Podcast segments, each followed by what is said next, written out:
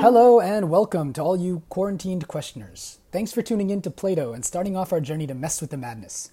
Today's craze is problem solving, one of the most sought after yet vague competencies of the 21st century. I want to begin with the day I changed my mind about education for good, the day I became jaded. In my freshman year, I was enrolled in a Diff EQ class and quickly realized that the class was moving way too slowly, so I stopped going. I was doing okay with the homework and I was teaching myself the content. Plus, I was using that time to do research or schedule meetings, so I didn't feel bad about it at first. One day, though, I was relaxing on a hammock and I realized that class was coming up soon, so I kind of guilted myself into dropping in. It turned out the class was way behind schedule, and after sitting through the lecture, I could kind of see why. The professor was really unenthusiastic. The example questions were super easy, but he was explaining them in so much detail that it seemed more complicated than it should have been. And most people were falling asleep anyway. When the final exam came around, the professor uploaded only one practice exam. I was feeling pretty confident, but practice was literally my teacher, as I'm sure it was for most of my peers. How was one short practice exam going to be enough for any of us? Well, my answer came as a shock. When I flipped over the exam, I found that it had the exact same problems as the practice test, but with a few of the numbers flipped around. A lot of people breathed sighs of relief, but I, for one, was a little bit angry. This class was supposed to prepare me to analyze physical situations, turn them into differential equations, and solve for what I cared about. I should have been getting word problems in which interpretation was just as hard as calculation. Instead, we'd been preparing for a full semester for a glorified pattern matching test, like one of those IQ tests where they make you memorize the picture on the card and then flip them over and you have to match them up. I mean, I learned that skill better on the Wii than I did in class. But this got me thinking about what problem solving really is. I mean, what exactly do we mean when we comment great problem solving skills on a middle school report card? If problem solving is only referring to the problems we face in class, then it seems too shallow to call it a skill. This contrived selection of problems to solve wasn't just in the math classroom. I saw it in language arts when we analyzed poems for figurative language. Yeah, there's technically no wrong answer, but really there is an accepted answer. Or even in the science classroom when we followed a specific and predefined procedure to answer questions in chemistry that no student was even thinking to ask, like, what's the pH of my tears? But maybe problem solving is about how we handle the hiccups and inevitable obstacles that come up when we're executing the given process. Yeah, that seems more spontaneous, more creative, more like a skill we need for adapting to new information. But even then, the way we approach those unknown situations is really dependent on our prior experience matching patterns of previous behavior to the problem we now face. And are these obstacles really the problems we should be tackling? Running into a problem in your experimental setup isn't a cataclysmic failure of the system, it just means you didn't match the right pattern. And solving this small issue isn't going to resolve the bigger conflicts by itself. In fact, the biggest problems in society have no easy fixes, like systemic racism and the wealth gap. And none of the problem solving techniques we apply in class can patch up such deep rooted institutions. So, why do we value problem solving so much? To understand where problem solving comes from, we're going to start with arguably one of the greatest problem solving methods of all time, pioneered by arguably one of the greatest philosophers of all time, Socrates' Socratic method. But first, I want us to get a good sense of what a problem really is, starting with the definition. From Merriam Webster, a problem is, quote, a question raised for inquiry, consideration, or solution, end quote. The word problem comes from the Proto Indo European language roots per, which became pro, meaning forward, and guel, which became ballein, meaning to throw or to reach. Language is a little bit weird, and this is definitely not a comprehensive history, but that's the roughly accepted origin of the meaning of the word problem literally something thrown forward or reaching forward for questioning. The forward focus of the roots connects with the words progress and product, which often arise from solving problems. So, problems are most often viewed as obstacles thrown in the way of our path forward to the future. So, where does the solution come in? Well, as you might be familiar with from chemistry class, solution can have multiple meanings. Its original meaning stems from the Proto Indo European reflexive roots swa and the root lu, meaning to loosen, divide, or cut apart, together implying to loosen itself, to free itself, or to divide itself. Now, we're mostly comfortable with those first two definitions, which suggest that a solution is a way of untying a problematic knot, or freeing us from the metaphorical chains of a major obstacle. But I think that last definition gives us a hint as to how methods of problem solving may have developed. Common advice today suggests we should break a problem down into manageable steps, dividing a complicated tangle into a series of simpler knots which we can work to loosen. The root lu also appears in the word analysis, which involves exactly this step by step breakdown. As we'll see, this simplification is the basis for all modern methods of problem solving. In other words, we found an assumption we're going to challenge. Get ready to mess with the madness. Back to Socrates, way back to Socrates. His life is shrouded in mystery since he didn't really write much down. So, most of what we know about his beliefs and teachings we get from his most famous student, Plato.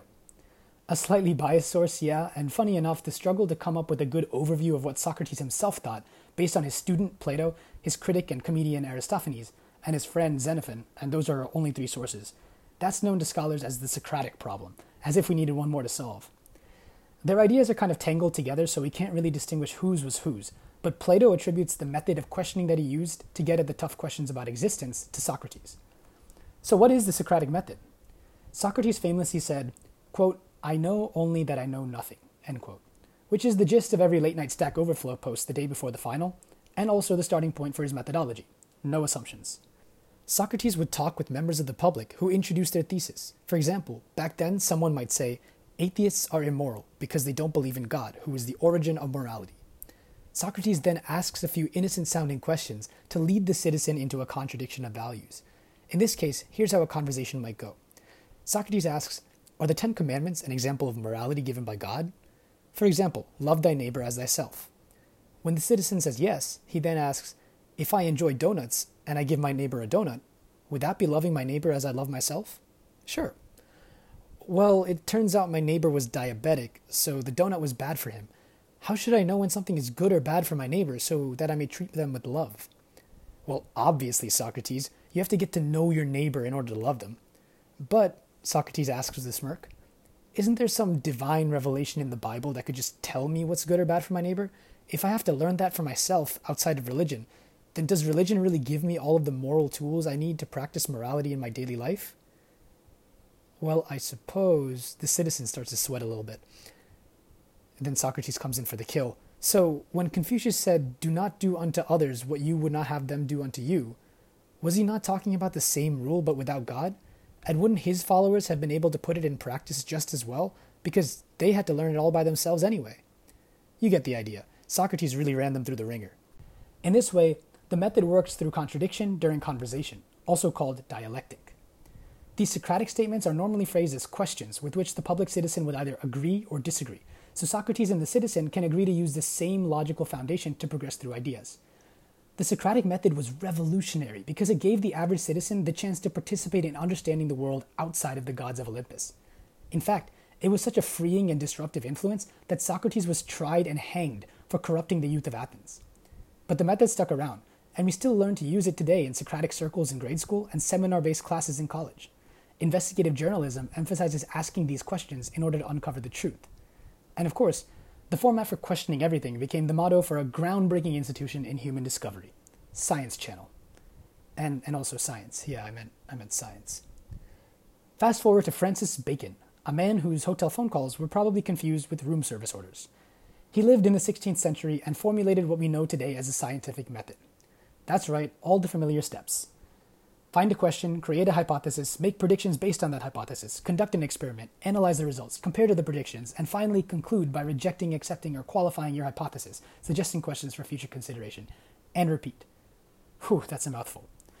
This method appears to be much more rigorous than the Socratic dialectic, but a closer look reveals that it's pretty much the same thing, just with one person instead of two. Kind of like going from having conversations to starting a podcast. Hmm. In Bacon's version, you're the one coming up with the thesis, and the production of new premises results from your own scientific testing, using logic that comes from previous scientific work and trust in your instruments and senses. The beauty of the scientific method is that it can build cumulatively, so scientists don't have to start from first principles to answer questions. It's also self correcting, so scientists can conduct peer review and repeat experiments to verify new results, sharing in the progress. I think it's important to note that Bacon wasn't the first to think of the scientific method. This thing had been around for centuries in some form or another. Aristotle practically invented the Western view of biology through observation of nature, and plenty of the Islamic Middle Age philosophers had come up with similar concepts. The debate between rationalism and empiricism, or roughly speaking, theory versus experiment, has been raging for millennia of human thought. Nevertheless, Bacon did add an essential ingredient into the mix the off the shelf, I can't believe it's not Socrates brand, eliminative induction. Like the name suggests, the basis is to eliminate alternative theories by disproving them through experimentation. For example, let's say we want to explore the Darwinian theory of evolution. Well, one way to go about it would be to check out how animals used to look over time. When you get to the fossil records, you find patterns of skeletal development, spongy brain development, and other gradual patterns that stretch back millions of years. Unfortunately, you haven't really proven Darwin's theory. You've only shown that it makes predictions which are consistent with your observations of nature. What you've also done, though, is eliminate any theory in which animals only started walking the earth a couple thousand years ago. And you've definitely eliminated any theories that suggest the earth is younger than those millions of years, say 6,000. You haven't yet cornered the flat earthers, but then again, that's impossible since a circle doesn't even have corners. Ha, checkmate. We've now seen two problem solving methods that break down problems into step by step processes, where each step is a simpler logical puzzle or experimental challenge. Both methods also employ a contradiction based verification system, which means they don't directly determine the truth, but they just eliminate falsehoods. An analogy I like to use is a sculptor who reveals the true shape of her art by carving out the extra material. As Michelangelo put it, quote, the sculpture is already complete within the marble block before I start my work. It is already there. I just have to chisel away the superfluous material. End quote. So, problem solving in this context is not really solution building, it's more like solution sharpening, a method to free the solution from extra obscurities. This distinction reveals a couple entrenched assumptions that we can begin to unpack. The breakdown process assumes that large problems can be broken down into smaller and more manageable pieces without losing the integrity of addressing the original problem as a whole. By using contradiction as a verification, the process also assumes that there is only one most efficient solution for any given problem. Going back to the marble block, if the final product is just hidden under the extra marble, then at any given point there's always one particular strike at the marble that will bring the artist closer to her finished sculpture. In other words, if two solutions approach the problem with different methods, one of them will be the preferred and most efficient solution in the context, even if they both yield the same result. This property is called the path dependence of the problem space and has an interesting implication in physics. But more on that later. Let's look at how these assumptions can lead to some pretty drastic inconsistencies. Breaking down the larger process into simpler tasks sounds a lot like the division of labor system that was used during the Industrial Revolution.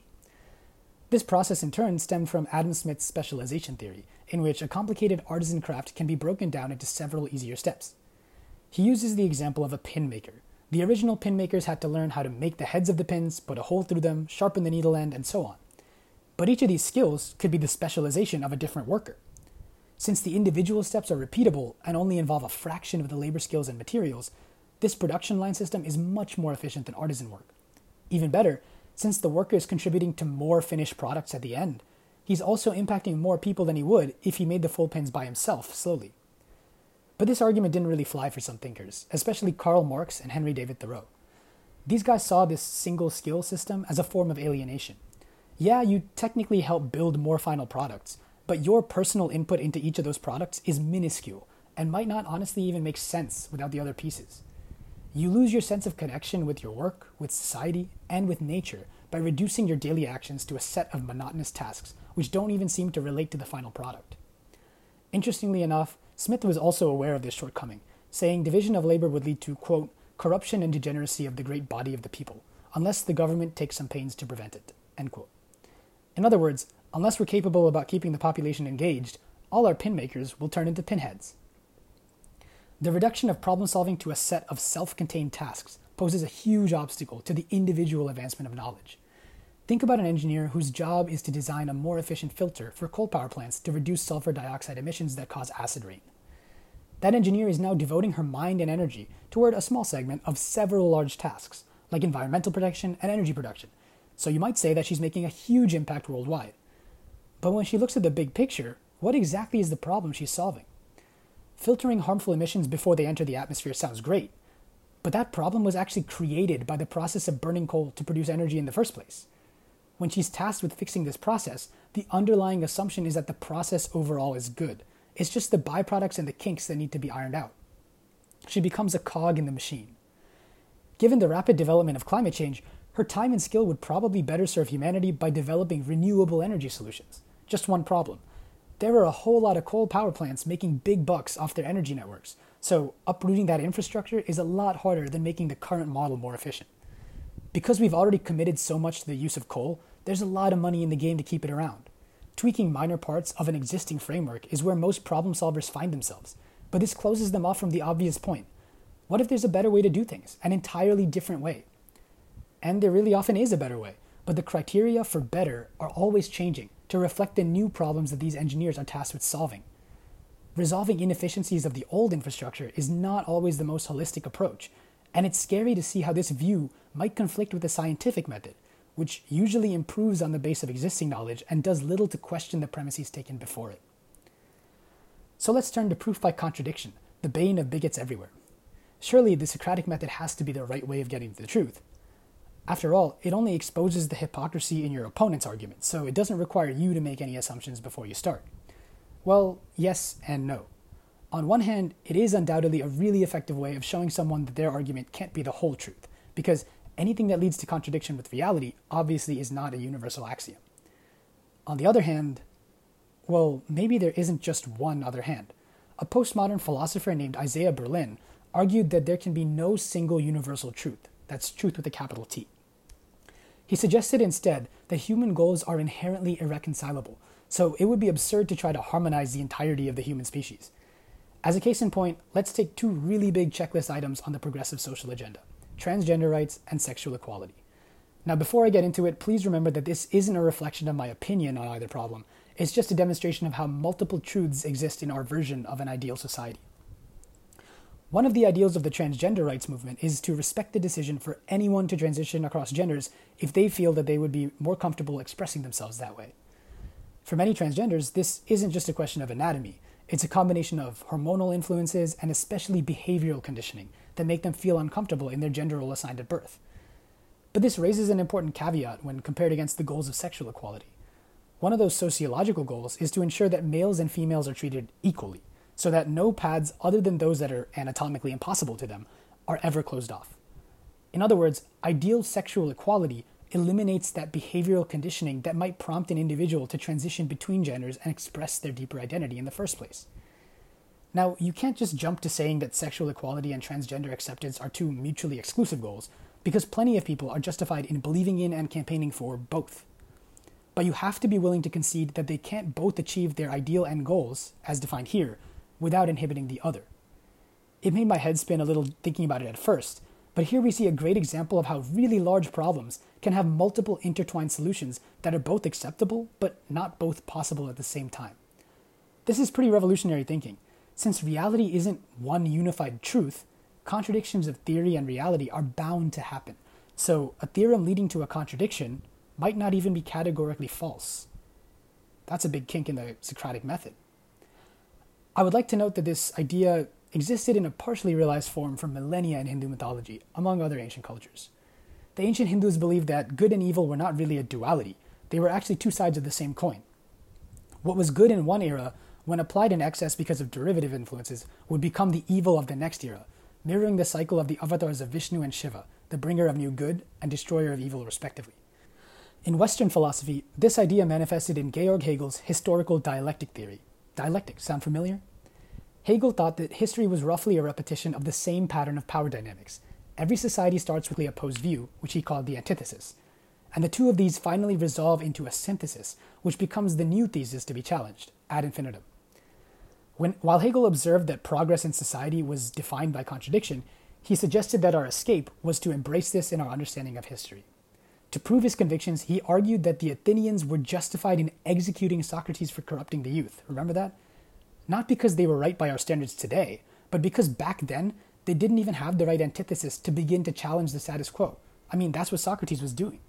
And so, by their laws and interpretations, Socrates was actually a criminal. We'll get to both of these concepts of duality in a future episode, but for now, we've seen that breaking problems down into digestible parts and narrowing down to a solution by eliminating paths that lead to contradiction are far from perfect methods and can actually mislead us from the true problems at hand. So, why do we need more problem solvers? The scary truth is that we might not. Even scarier, problem solving might be holding us back from addressing the real issues in our society today. We've seen this happen already. Institutionalized racism in the police force can't be resolved by reforming the police or re educating them to be more aware of their own biases. Instead, we need to come to terms with the fact that we have overburdened law enforcement as a blanket solution for a bunch of problems that, let's face it, we don't need police to solve. The popular slogan, defund the police, is not a threat to dismantle all of law enforcement with no replacement, but to move a sizable amount of their large budget towards social work and auxiliary services like mental health and suicide prevention centers, with trained professionals who can be called in when confrontations get out of hand in those more nuanced situations. The problem solvers and politicians of the past promised us that reform and training were the best path forward, that progress would come when we added to the existing framework of police training and responsibility. And they still tell us that. Yet looking back, weren't those additions of responsibilities the cause of the poor situational response in the first place? Hindsight is 2020, I guess. The phrase all cops are bastards, or ACAB, has been thrown around a lot recently too. And while a lot of people might shy away from that kind of aggressive tone, I think our initial reaction to it is actually a mistranslation. The word bastardize literally means, quote, to modify especially by introducing discordant or disparate elements, end quote.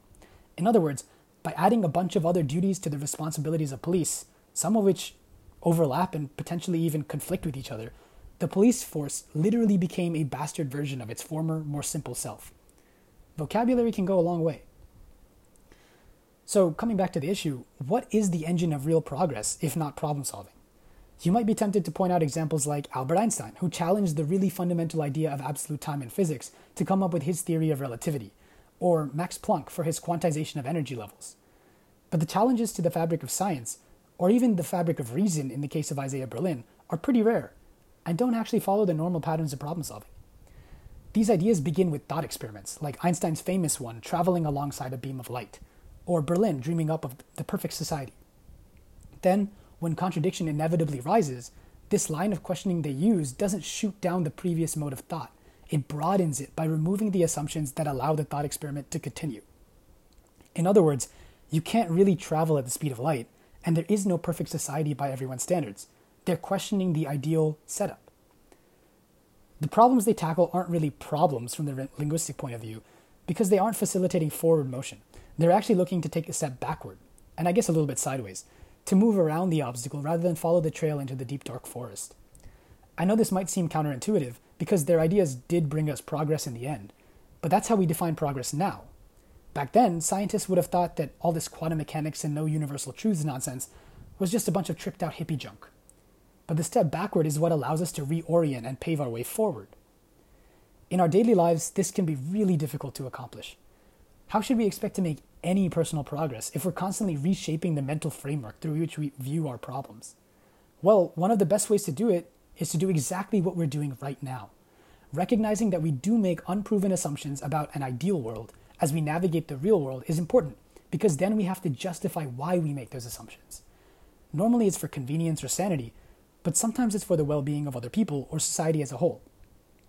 Above all, what we need today are not problem solvers, but problem finders, people like us who are willing to question why we claim our ideals as ideal. For example, why do we need problem solvers? It's questions like this one which truly challenge us to become aware of what makes us tick. When we learn to master our motivations, we will become our own motivations rather than let them control us. As Immanuel Kant might add, human beings should become the ends of the process, not a means to an ideal world. Valuing this sort of critical thinking emphasizes our growth over our destination and teaches us to appreciate our dynamic place in an ever changing universe. I know this got kind of meta at the end, but I hope you all had fun and learned something cool today, and thanks for messing with the madness.